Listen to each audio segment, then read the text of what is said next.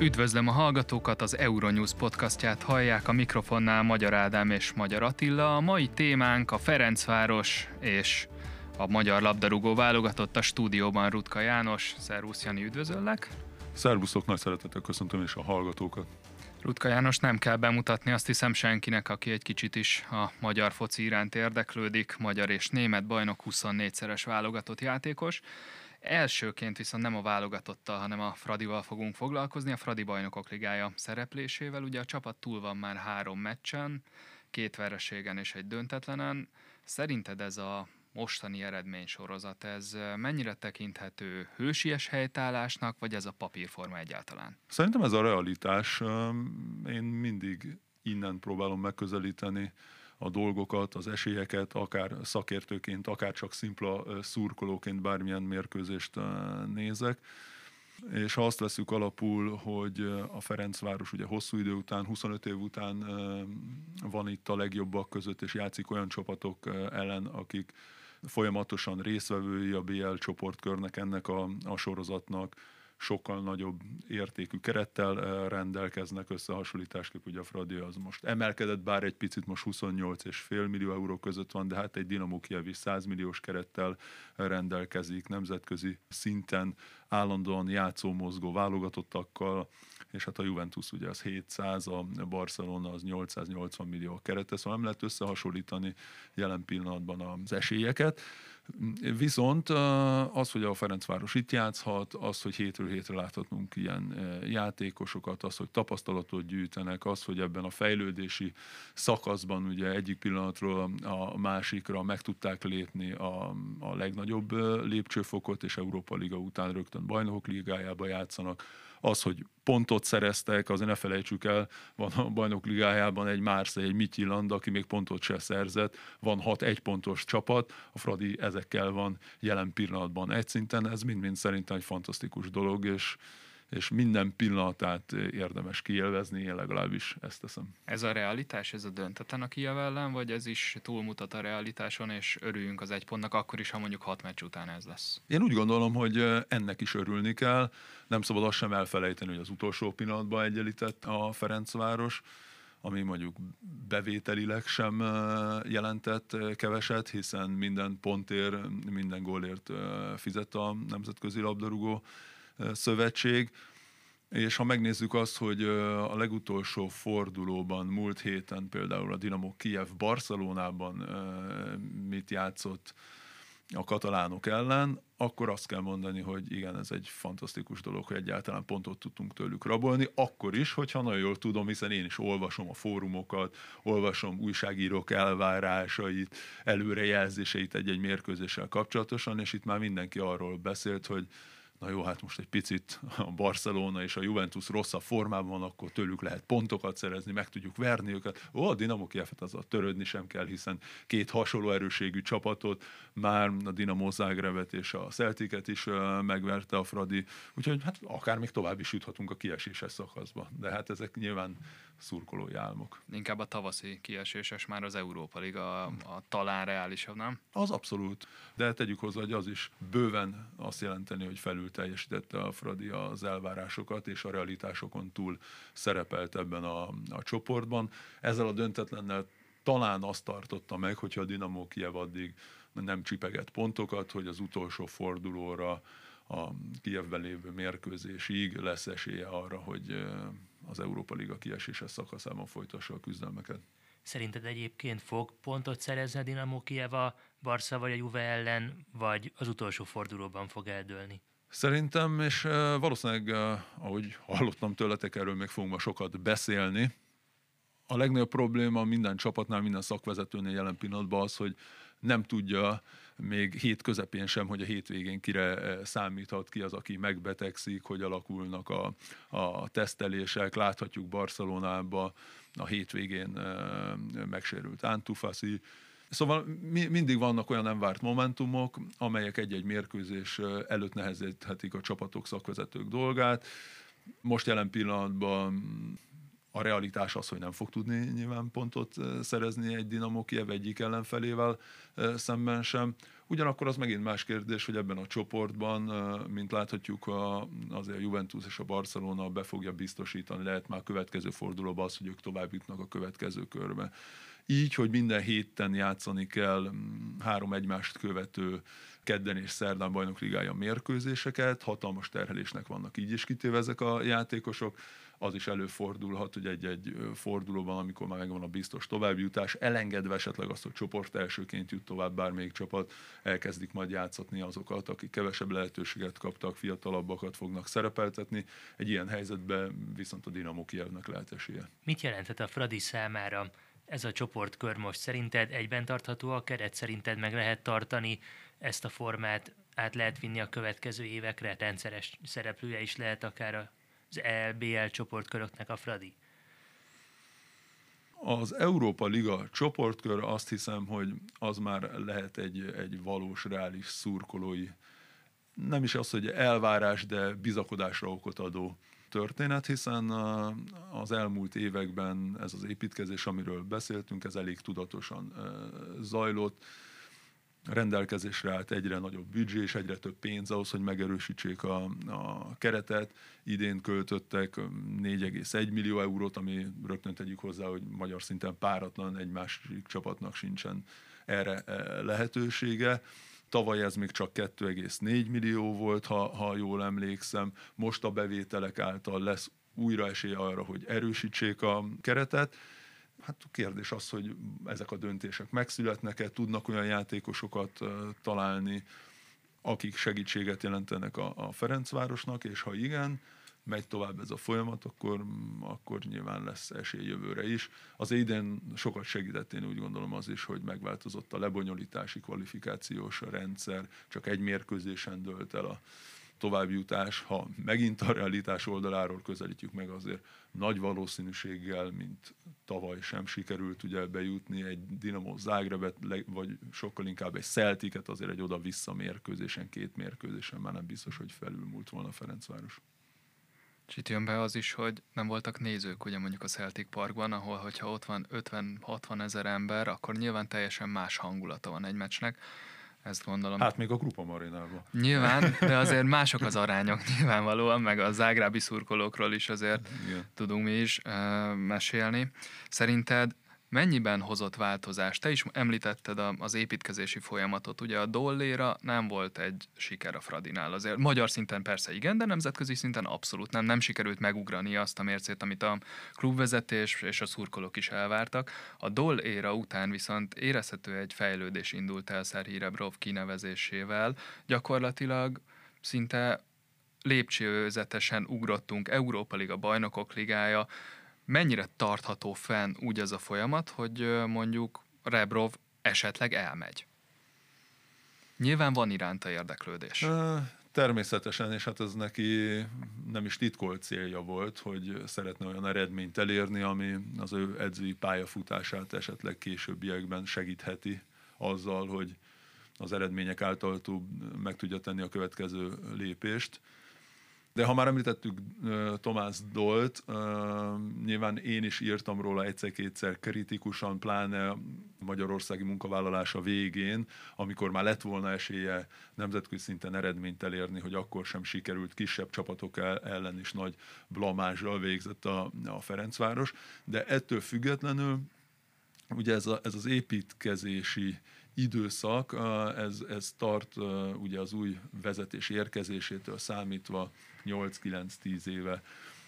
Tomás Dól, amikor idejött a Ferencvároshoz, ezek a lehetőségek neki nem álltak rendelkezésre. Ő nem igazolhatott még pénzért, abból kellett főznie, ami volt, és ahogy haladt előre az idő, nyilván úgy a körülmények is változtak egy picit, de még az utolsó évében sem közelítette meg a legminimálisabban sem a játékosokra költhető kerete azt, amivel mondjuk Rebrov rendelkezik.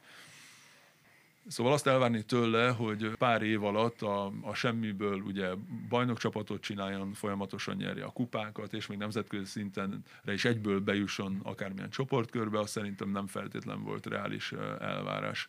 Ettől függetlenül az ukrán szakember meghozta azt a fegyelmezettséget, azt a keménységet, azt a profizmust, ami talán hiányzott ahhoz, hogy mindez, mindez megtörténjen. Nem mondom azt, hogy könnyű lenne találni egy olyan szakembert, aki, aki ennyire jó megérzésekkel tud mérkőzésekhez hozzáállni, ennyire alapos, ennyi munkát fektet, például abba, hogy az ellenfeleket feltérképezze és megtalálja ellenük a legjobb felállás, legjobb taktikát, de, de volt fejlődés ugye ezen a téren is a, a Fradinál leginkább Hajnal Tamás személyébe kerültek olyan emberek az adott pozícióra, akik a játékosok és szakemberek felkutatásával foglalkoznak, hogy szerintem abban azért lehet bízni, hogy esetleges távozás esetén is találnak olyan edzőt, aki tud segíteni az zöldfehéreknek.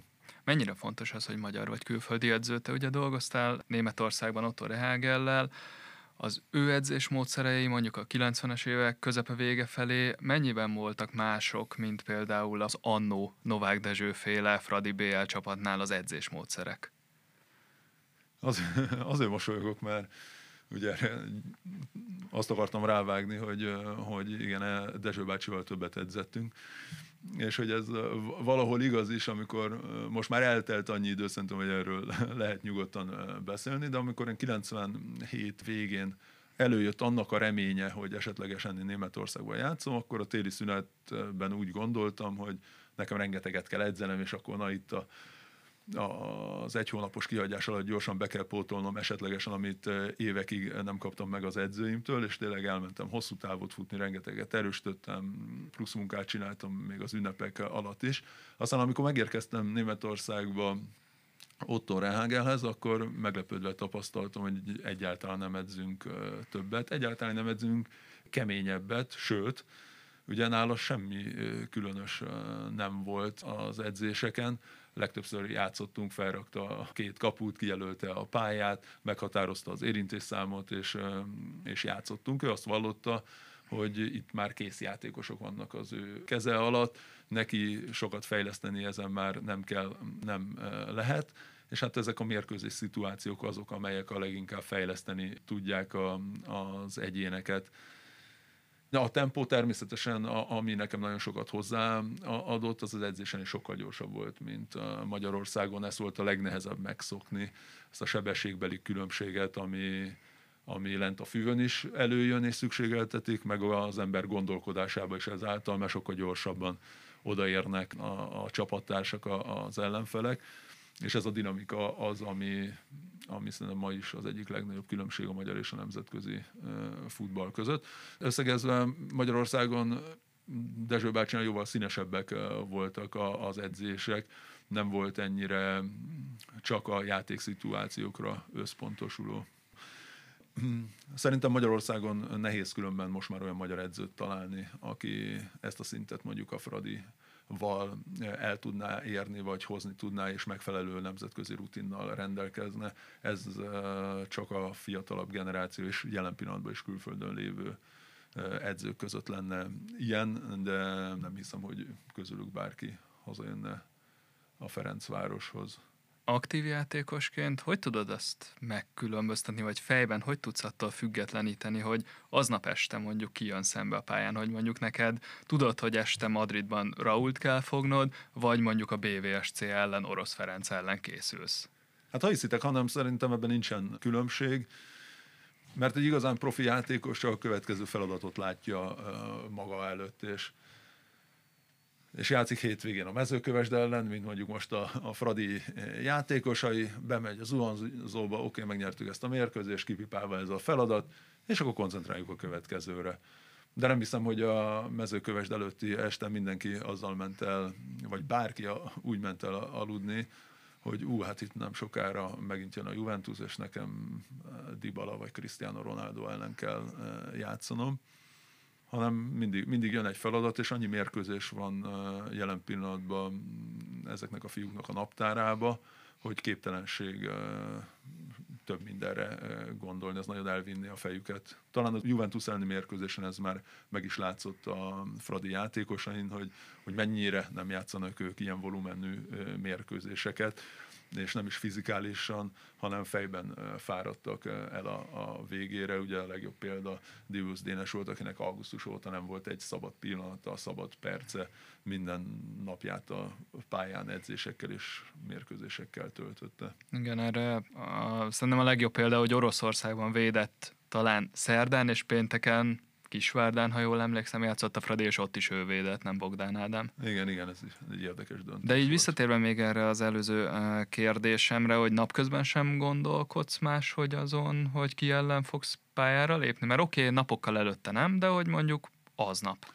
Aznap persze, amikor a, az ember már túl van egy feladaton, és jön a következő, akkor nyilván fókuszál arra, akkor gondol arra, hogy hogy jó, hát akkor nézzük meg, ki is lehet az ellenfél, egyáltalán a csapatba állít az edző, és, és akkor készül gőzerővel, megnézi, hogy merre cselez, mire számíthat tőle, nyilván ebbe segítségére vannak a, az ellenzők is, és, és megpróbálja összerakni fejben azt, amire figyelnie kell majd az adott mérkőzésen. Ugye láttunk korábban is, meg már az elmúlt időszakban is olyan magyar csapatoktól, hogy megilletődött léptek pályára nagy csapatok ellen. Most ez a Fradira nem volt jellemző, de akkor ott, ott az ő fejükben mi játszódhatott le ezeknek a csapatoknak, ezeknek a játékosoknak a fejében, akik mondjuk hirtelen nem a magyar bajnokságban megszokott sebességgel találták szembe magukat, hanem egy teljesen más kávéházba kerültek. Ugye a Fradi azért tavaly is okozott már meglepetést, szerintem a Ludogoresznek a legyőzése az ebbe a kategóriába tartozott, és tavaly is játszott csoportkörbe, folyamatosan játszott a, az ilyen volumenű mérkőzéseket, és idén is, hát az, hogy a norvég, skót, svéd, mindenféle bajnokot, horvát bajnokot megvert, az már nyilván adott egy olyan alapot a, a játékosoknak, hogy, hogy egy kicsit azonosulni tudjanak ezzel a, ezzel a tempóval, ezzel a sebességgel. Az, hogy hogy láttuk őket játszani eddig, ez abszolút a pozitív kategória, mert nem az történt, hogy Szerhi Rebrov felküldött eltúlozva a dolgokat, tíz védőt a kapussal kiegészítve, és ússzuk meg minél kevesebb góllal, hanem valóban megpróbáltak eh, játszani. És megint erre a legjobb példa ugye a Juventus elleni mérkőzés, ahol már fejben, talán fizikálisan sem voltak ott eh, teljesen, és mégis még a mérkőzés végén megpróbálják kihozni hátul szakadó esőben a labdát, eh, járatva a földön, és nem azon, hogy elrúgják, kirúgják hosszasan fel a, a csatároknak, hogy küzdjenek meg ott vele. Szóval, hogy ez a hozzáállás eredményezte azt is, hogy hogy azért minden mérkőzésen, most átlagban a Fradi ott tart, hogy van mérkőzésenként plusz-minusz 10 kísérlete, és ez teljesen dicsérendő, amikor olyan ellenfelekről beszélünk, mint egy, egy Juventus és Barcelona. Ráadásul minden mérkőzésen. Gólt szerzett a, a Fradi, szóval rengeteg pozitívumot lehetne felsorolni a szereplésükkel kapcsolatosan, ami abszolút nem realitás sokszor látjuk azt, hogy a BL csapatok, akik először jutnak a BL-be, vagy esetleg egy kicsit túl is teljesítik az elvárásokat, a következő szezonban már messze nem ugyanazzal a kerettel szerepelnek. Megvan ez a veszély a Fradinál? Kik lehetnek azok, akikre lecsaphatnak a nagyobb csapatok? Nem véletlen az, úgy kezdtük a beszélgetést, hogy hogy összehasonlítottam a játékosok árából összetevődő keretek összegét, és ugye a Fradinak az elmúlt időszakban emelkedett százalékosan a legnagyobbat a keretének a, az értéke, mondjuk a bajnok ligában a legkisebb összegű kerettel is rendelkezik, szóval matematikailag ez nem volt annyira nehéz művelet, de ez mutatja azt, hogy a nemzetközi szereplés milyen hatással volt a, a játékosok áraira. És nyilván Tokmaknak a, a szereplése, a góljai, az idei formája, de én úgy gondolom, hogy a, hogy a védelemből is, középpályáról is lehetnek abszolút olyanok, akik most már így kikerülve a nemzetközi porondra, jobban a kirakatban szerepelve felkeltették egy-két a csapatnak a, az érdeklődését. Ilyenkor megint visszacsatolva a korábbi kérdésre, ugye az a legnagyobb feladat, hogy hogy lehet őket pótolni, kik azok, akikkel egyáltalán lehet tárgyalni ezen a területen, úgy, hogy a Fradi azért szereti már ugye ez az új mechanizmus náluk a téli átigazolási időszakban megoldani ezeket a problémákat, hiszen a, a nyári korai selejtezők miatt nincs sok idő sosem arra, hogy nyáron kezdjék el beépíteni ezeket a játékosokat.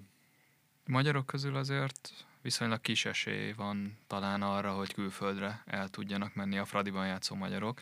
Tehát Sigér is már 30 körül van, Lovrencsics is, Dibusz is talán, de mondjuk egy kapusnál nyilván az kevésbé számít. Te hogy látod ezt a dolgot? Eleve kevés magyar játszik rendszeresen, akiről beszélni lehet a, a Fradinál, ugye ez is állandó téma a szurkolók között, engem is nagyon sokan megállítanak, hogy ú, 25 éve milyen jó volt, akkor még csak mennyi külföldi játszott, de hát nem lehet összehasonlítani, mert teljesen más volt a, a szabályozás, mások voltak a, lehetőségek, nem is játszhatott volna több külföldi, és hát a nemzetközi futball meg teljesen ebbe az irányba ment el. Még akkor is, hogyha látunk ellentétes példát, mondjuk pont a csoportunkban is. A Dinamo Kiev az elmúlt időszakban sokkal inkább saját nevelésű játékosokra, ukrán játékosokra támaszkodik, csak hét idegen légiósuk van, vagy megnézhetünk a Slavia Prahát is, hogy mit művelnek a, az elmúlt években. De a túlnyomó többség az azt mutatja, hogy, hogy nem ez a tendencia és hát a magyar játékosok közül, akik játék lehetőséget kapnak, az által felsoroltam, talán még Botka tartozik.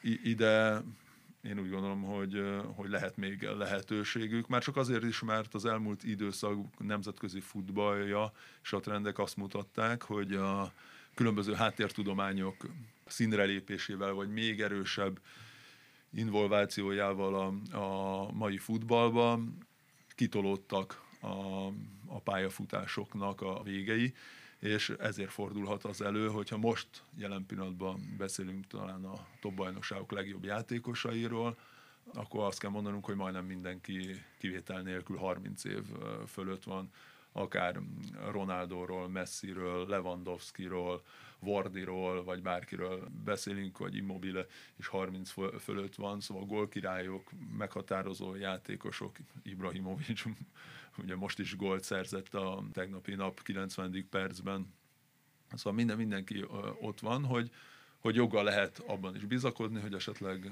ezen magyar fiúk közül is kap valaki lehetőséget. Ez a mostani csapat, ez szerinted mennyire összetartó olyan szempontból, hogy ti ugye 25 év elteltével is tartjátok a kapcsolatot, közös programokat szerveztek, most volt ugye néhány héttel ezelőtt a Balaton felvidéken egy közös programot Hajdó Attilával és Telek Andrással, tehát hogy ebben a csapatban te látsz-e ilyen potenciált, hogy mondjuk 25 év múlva reméljük nem kell annyit várni a következő BL szereplésre, de hogy mondjuk akkor ugyanígy összejön egy kisebb társaságban ez a csapat? Valószínűleg az valóban kisebb társaság lesz, hiszen abból kifolyólag, hogy ennyi külföldi, ennyi nemzetiség alkotja ezt a csapatot, és közülük sem élnek itt sokan, mert ugye azok a fiúk, akik nálunk játszottak akkor légiósként, akár egy Kopunovics, egy Kuntics, vagy Kuznyecovról is beszélhetünk, ők azért kötődnek Magyarországhoz, itt vannak, ugye egyedül Fatusi Babatünde nem tűnt elérhetőnek, pedig vele is felletvéve a, a kapcsolat, de hogy, hogy nyilván jó pár év múlva ezeket a fiúkat azért jóval nehezebb lesz összerángatni egy közös vacsorára. Térjünk át a válogatottra túl vagyunk ugye a Bulgária elleni EB pótselejtezőn, de még az Izland előttünk van. Te hogy látod a meccsnek az esélyeit? Ugye ez a vírushelyzet, ez nagyon sok mindent befolyásol és befolyásolhat még. Annyit tudunk, hogy Klein Heisler nem fog jönni a válogatotthoz, mert a csapat miatt karanténban van, és most a legfrissebb hír, hogy Szoboszlai Dominik sem biztos, hogy csatlakozik a válogatotthoz. Ezt az adást egyébként hétfőn vesszük fel, a jelenlegi állás az ezt mondja. Te hogy gondolod, mennyire befolyásolja ez a mostani helyzet egyáltalán az esélyeinket? Erről beszéltünk már a, a Ferencváros kapcsán is, és a nemzetközi futball kapcsán is, hogy egyszerűen ez kiszámíthatatlan, hogy, hogy mely játékosokra tud számítani egy klubedző is, és talán ebből a szempontból a szövetségi kapitányok még nehezebb helyzetben vannak, hiszen eleve minden klub nagyon ágál az ellen, hogy elengedje a játékosait egy ilyen helyzetbe, ahol utazni kell, ahol kapcsolódni kell, jóval inkább ki vannak téve annak, hogy, hogy esetleges fertőzést összeszedjenek, elég megnézni a Ferencvárosnál, ugye Uzonit, ha jól emlékszem, aki visszatért a válogatottból, és ugye pozitív tesztet produkált utána, ezáltal veszélybe sodorva a, a többi játékost is. Szóval a klubok nem nagyon örülnek ennek, a szövetségi kapitányok megpróbálnak mm, főzöcskézni abból, ami, ami van, de ez nem magyar specifikus, mert a többi válogatott is hasonló problémákkal küzd. Ha tegnap olvastam az olaszoknál, 16 játékosan nem lehet számítani most a, a válogatott szünetben. Szóval ez, ez, ez egy nagyon-nagyon nehéz helyzet, és, és egyik pillanatra a másikra boríthatja a papírformát. Papírforma pedig az, hogy amíg szerintem Bulgáriában az esélyek sokkal inkább mellettünk szóltak, 60-40 százalékban, és ezt nagyon jól is kihasználta és hozta a magyar válogatott, addig talán, hogyha mindent összevetünk, akkor egy icipicivel a pályán szakmailag jelen pillanatban az izlandi csapat előrébb tart, de hát mi játszunk itthon, úgyhogy pont a hazai pálya előnye lehet az, ami esetleg ezt a minimális különbséget kiegyenlíti. De az izlandiak előttünk vannak, ugye a világranglistán az elmúlt években azért nagyon jó teljesítmény nyújtanak folyamatosan, több játékosuk van top bajnokságokban, és akik nem top bajnokságban szerepelnek, ott is játszanak még Angliától, Németországból, itt a másodosztályokról beszélünk természetesen, olasz más, orosz első osztályban, CSK Moszkva. Szóval tényleg olyan helyeken légióskodnak a játékosaik, és játszanak folyamatosan, ahol magyar játékosok jelen pillanatban még nem játszanak. Úgyhogy kíváncsian várom nagyon, hogy egyáltalán, hogy tud felelni a, a magyar válogatott, de hogy mire lesz képes egy olyan csapat ellen, mely nagyon fizikális, nagyon erős, és nem olyan futballt játszik talán, ami teljes mértékben fekszik a magyar válogatottnak.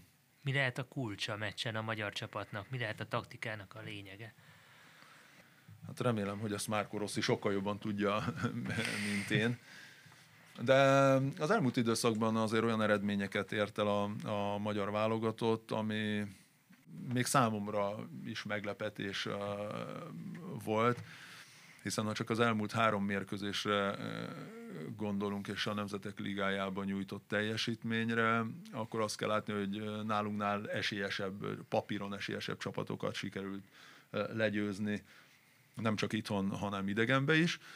És érdekes, hogy idegenben ezek a győzelmek egy picit jobban jöttek, minek köszönhető ez? Hát valószínűleg annak, hogy, hogy az esélyesebb csapatok ellen nem a magyar csapatnak kell dominálni, hanem sokkal inkább egy picit alkalmazkodva az ellenfélhez, jó feltérképezve őket, elrontani a játékát, és aztán kontrázni és kihasználni azokat a lehetőségeket, amik vannak, most ez nyilván leszűkítve. Viszont hazai pályán azért kell majd a magyar csapatnak is alkotni. De számomra ez ugyanaz a, a történet, mint a Fradinak a bajnok ligája szereplése, hogy egy mérkőzésen múlik, nem egy oda-vissza találkozón az, hogy ki jut ki az Európa bajnokságra, és egy mérkőzésen, ahogy ezt a Ferencváros is bizonyította, bármi megtörténhet. Azt láthattuk, hogy ugye az utolsó mérkőzéseken háromvédős felállásban játszott leginkább a válogatott, és sokkal biztonságosabb, plusz embert kínálva a védekezéshez. A középpályát is egy picit megerősítve, de, de kifejezetten jó teljesítményt nyújtottak tényleg akár Oroszországban is, a, akár Törökországban, a szerbek ellen és, és bárkit beállíthatott Márko Rossi az elmúlt időszakban, olyan neveket is, akikkel kapcsolatosan szerintem sokan megemelték a szemöldöküket, ezek a döntések is most ültek az elmúlt időszakban. Említetted a három védős rendszert. A magyar utánpótlás csapatoknál azért elég ritka, hogy három védővel játszanak, vagy hát öttel, ahogy tetszik. Mennyire más egy válogatott szintű játékosnak, akit mondjuk gyerekkora óta négyvédős rendszerben képeznek, hogy a válogatottban néhány meccs alatt gyakorlatilag meg kell tanulnia egy új rendszert. Mennyire nehéz ez? Szerintem az nagyon szomorú lenne, hogyha bármely kész játékosnak, aki nemzetközi szinten játszik, meglepetést okozna, vagy nehézséget jelentene háromvédős rendszerben mm, játszani, ha megnézzük a nemzetközi futballt is, ott is egyre több csapat választja ezt a, ezt a, a szisztémát. Conte például évek óta ugye így játszik, akár a Chelsea-vel, akár az Interrel, de hát Angliában is több klubcsapat alkalmazza ezt napi szinten, most a Premier League-et vezető Leicester is áttért most már jó pár mérkőzés óta a három védős rendszerrel, és, és nagyon jó működik. Hát azok a csapatok nyilván, akik fegyelmezettségre, hátsó stabilitásra építenek, kevesebbet labdát birtokolva, inkább gyors ellentámadásokban bizakodva, azoknak, azoknak nyilván ez tud ez a felállás segítséget nyújtani.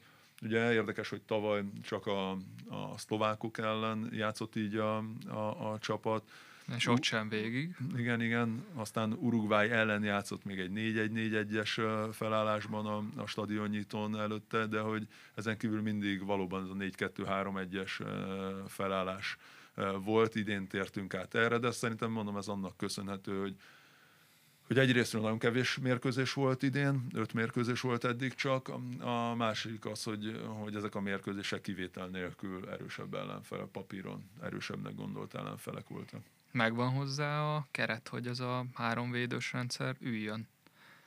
Eddig a Magyar az... Szövetség kapitánynak igen, ez a legnagyobb nehézség szerintem, hogy és ezért elismerésem méltó Rosszinak a, a teljesítménye, amiről majd szívesen beszélek még egy picit, hogy mert, mert azt vallom, hogy az elmúlt időszakban nem lett feltétlenül több azoknak a labdarúgóknak a száma, akire nemzetközi szinten számítani lehet, akik nemzetközi szinten megütik azt a levelt, amit esetlegesen, ami szükségeltetik ahhoz, hogy egy válogatott eredményt érjen el. És Rossi ennek ellenére megtalálta, jól nyúlt hozzá mindig azokhoz az emberekhez, akiket nehéz helyzetekben kellett beépíteni. Hogy megvan-e ehhez a játékrendszerhez a megfelelő állomány, elképzelhető, hogy ezt is egy picit a, a nehézségek és a kényszer szülte. A legfontosabb láncem Vili Orbán személyében megvan hozzá. Azt láthattuk, hogy Vili Orbán mellett azért minden játékos teljesítménye vagy védőtárs teljesítménye felértékelődik, és mi történt akkor tavaly, amikor hosszabb pihenőre kényszerült a Lipcse védője, akkor a válogatott teljesítményén is ez, ez nagyon-nagyon meglátszott. Amióta ő visszatért, ez a stabilitás azért jellemzi a csapatunkat. Nem is baj, hogy akkor elhalasztották a, a, az EB pótselejtezőket. Így van, az így pont van, az az időszak volt. volt. nem játszhatott volna. Igen. Igen. Szoboszlai szerepe ebben a mai csapatban mennyire nagy? Mennyire lehet egy 20 éves játékosra ilyen szinten támaszkodni? Szerintem akkor az most már az nem számít. Hogyha nemzetközi példákat nézünk, akkor akár a, a Barcelonánál, akár Angliában is most már jó pár játékosnál válogatott szinten is, egy Fodennél vagy Greenwoodnál ugyanúgy bevetik őket a válogatottban, és támaszkodnak rájuk, és nem azt nézik, hogy hány éves, hanem hogy milyen teljesítmény nyújtanak hétről hétre, és a bizalom az abszolút él az irányukba. Magyarországon sajnos mi nem vagyunk hozzászokva ahhoz, hogy ezek a fiatalok ennyi idősen már alkalmasak arra, hogy válogatott mérkőzésen szerepelnek, sőt meg is állják a helyüket. De talán még nekik kell irányítani egy-egy csapatot, de hát Dominiknál is lehet látni azért, hogy mit jelentő akár a Salzburgnak, akár a válogatottnak, milyen meghatározó gólokat lő Szlovákia ellen, vagy a törökök ellen mekkora gólokat lő, vagy ne talán olyan mérkőzéseken is, itt most a bajnokok ligájára utalok, amikor lehet, hogy a mérkőzésnek nem minden periódusában nyújtott jó teljesítményt, vagy éppen az ellenfél dominált egy picit, de akkor is egy lehetősége adódik, és 20 évesen ő eljutott oda, mint a világ legnagyobb játékosai, hogy kegyetlenül kihasznál akármilyen lövő helyzetet, és, és gólokat szerez jóval esélyesebb ellenfelek ellen is. Maga az a tény, hogy hogy ő idén is már a Salzburgban játszott 13 mérkőzés, 5 gólnál, 9 asszisztnál tart, magyarul a mérkőzésenkénti átlaga egy fölött van, minden mérkőzésen vagy gólt, vagy gólpaszt ad átlagban. Ez azt mutatja, hogy ő nem csak Salzburgban, hanem a magyar válogatottban is most már egy megkerülhetetlen, kihagyhatatlan láncem. ha mégis ki kell hagyni, hogy lehet őt pótolni? Kit lehet még nagyon nehéz pótolni? Szerintem a, a, a tengelyt azért uh, nehéz uh, lenne pótolni. Természetesen ott van Dibus Dénes, de ahogy beszéltünk róla, ő hihetetlen terhelésnek van kitéve. Szóval, hogyha a Gulácsi, Orbán, Szoboszlai tengelyből bárkivel probléma lenne, és én még ide sorolnám Szalai Ádámot is, akiről azért tudjuk, hogy idén egyetlen egy kupa mérkőzése van, és ez ugyancsak nehézséget jelent a jelenlegi helyzetben, és a kálváriája miatt nem kapott további játékperceket a Mainznál. De hogyha közülük bárki nem áll Rossi rendelkezésére, akkor azért az ő pótlásuk lehet nehézség. Ugyanakkor pont Dominika, ugye az előző két nemzetek ligája mérkőzésen plusz a, az Európa bajnoki kvalifikáción Bulgária ellen hiányzott, hasonló okok miatt, mint ami most is előfordulhat, és akkor tökéletesen pótolta a csapat. Ugye itt nem csak az EB pótselejtező van, hanem lesz utána meg két nemzetek ligája meccs, a szerbek és a törökök ellen. Mennyire érdemes ott rotálni azon a két meccsen? Mennyire érdemes új embereket kipróbálni? Hát kérdés, hogy mi a, mi a cél. Jelen pillanatban második helyen áll a, a magyar válogatott, egy ponttal Oroszország eh, mögött, de most megint vegyük a, a realitásokat. A realitások azért még mindig az, akkor is, ha ebben a helyzetben nem feltétlen veszi szerintem minden válogatott olyan komolysággal a Nemzetek Ligáját, mint amilyen komolysággal szerette volna a Nemzetközi Szövetség, hogy ez a futballi életbe integrálódjon, ez a versenysorozat. Szóval minden csapat esélyesebb, hogy van-e van-e annak reális esélye, hogy a magyar csapat megnyerve a csoportját, esetleg ilyen fronton is tovább lépjen, eredményeket hozzon, és most már én sem tudom nagyon a lebonyolítási rendszer, ez nem, ez már lassan követhetetlen, hogy ezáltal is kvalifikálja magát a következő világeseményre, vagy meglegyen az esélye mindenre. Szóval nem tudom, hogy ez, ez mennyire reális cél. Három mérkőzés van egymás után, azoknak a játékosoknak, akik hétről hétre terhelve vannak, és tényleg idén a járványhelyzet véget nagyon ki vannak szipolyozva.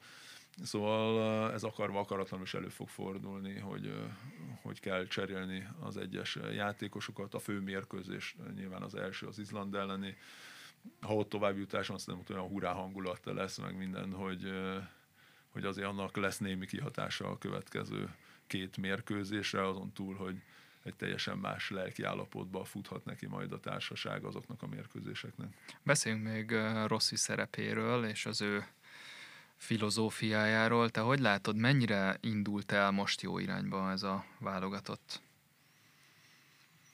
Nyilván, ha kijutunk az ebére, akkor nincs kérdés. akkor nincs miről beszélni, igen. Meg azt kell mondani, hogy, hogy az idei eredmények, és hangsúlyozom még akkor is, ha ez a helyzet nyilván nagy ráhatással volt, akkor is megsüvegelendőek. Olyan, ezek mind-mind olyan eredmények, amit szakemberek szerintem nem igazán vártak ettől a, a csapattól.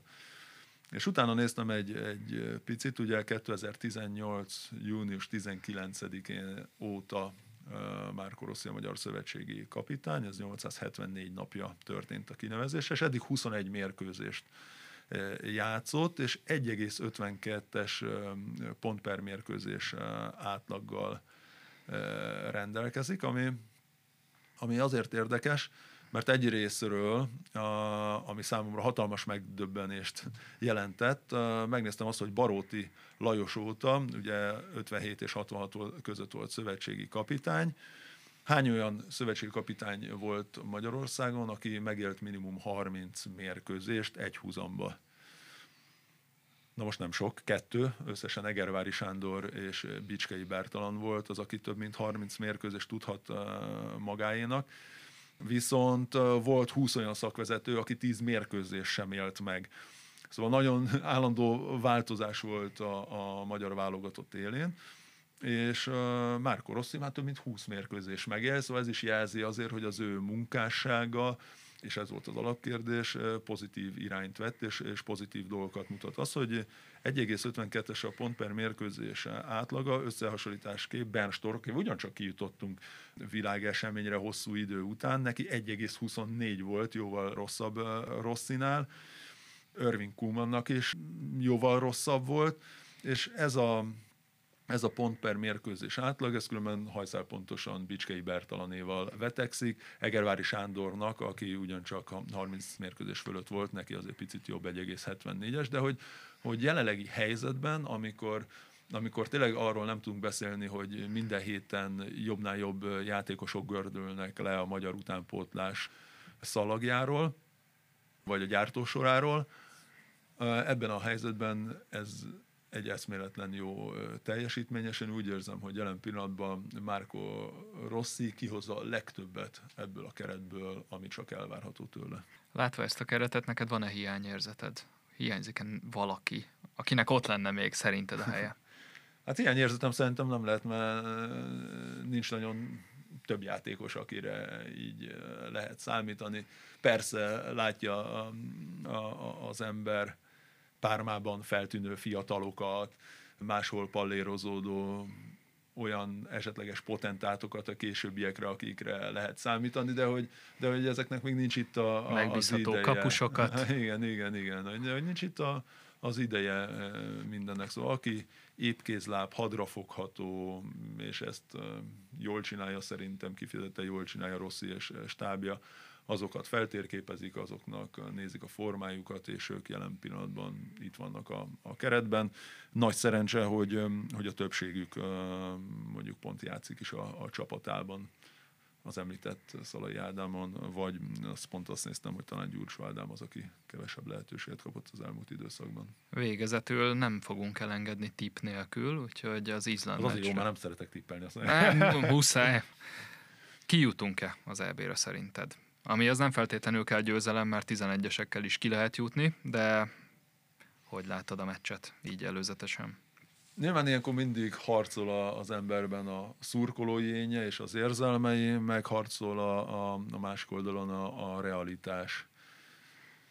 Ha a realitást nézzük, már pedig én inkább szeretem erről az oldalról megközelíteni, akkor, akkor azt kell mondani, hogy nyilván két nagyon fegyelmezett csapatot fogunk látni, akik nem fognak kockáztatni egy ilyen mérkőzésen, ahol 90 perc alatt kell döntést hozni. Mind a két csapat nagyon jól védekezik most már, úgyhogy én nem számítanék arra, hogy, hogy sok mérkőzés és jó futball lesz a Magyarország-Izland mérkőzésen. És ezért mondom azt, hogy és akkor itt már van egy kis érzelem is benne, hogy, hogy a döntetlen körüli eredmény, ami a legközelebb áll a, a realitásokhoz, szóval inkább ilyen 0-0-1-1-et tippelnék, aztán, hogy utána kinek kedvez a szerencse, ez meg már nem futball szakmai kérdés. Nyilván utána már nagyon bizakodó az ember, hogyha odáig eljut a válogatott, akkor azt az utolsó egy minimális lépést meg is fogja tudni tenni. Köszönjük szépen, Rutka Jánosnak, itt voltál velünk, és a hallgatóknak is köszönjük a figyelmet, viszontlátásra. Köszi, Jani. Nagyon szépen köszönöm a lehetőséget, szervusztok.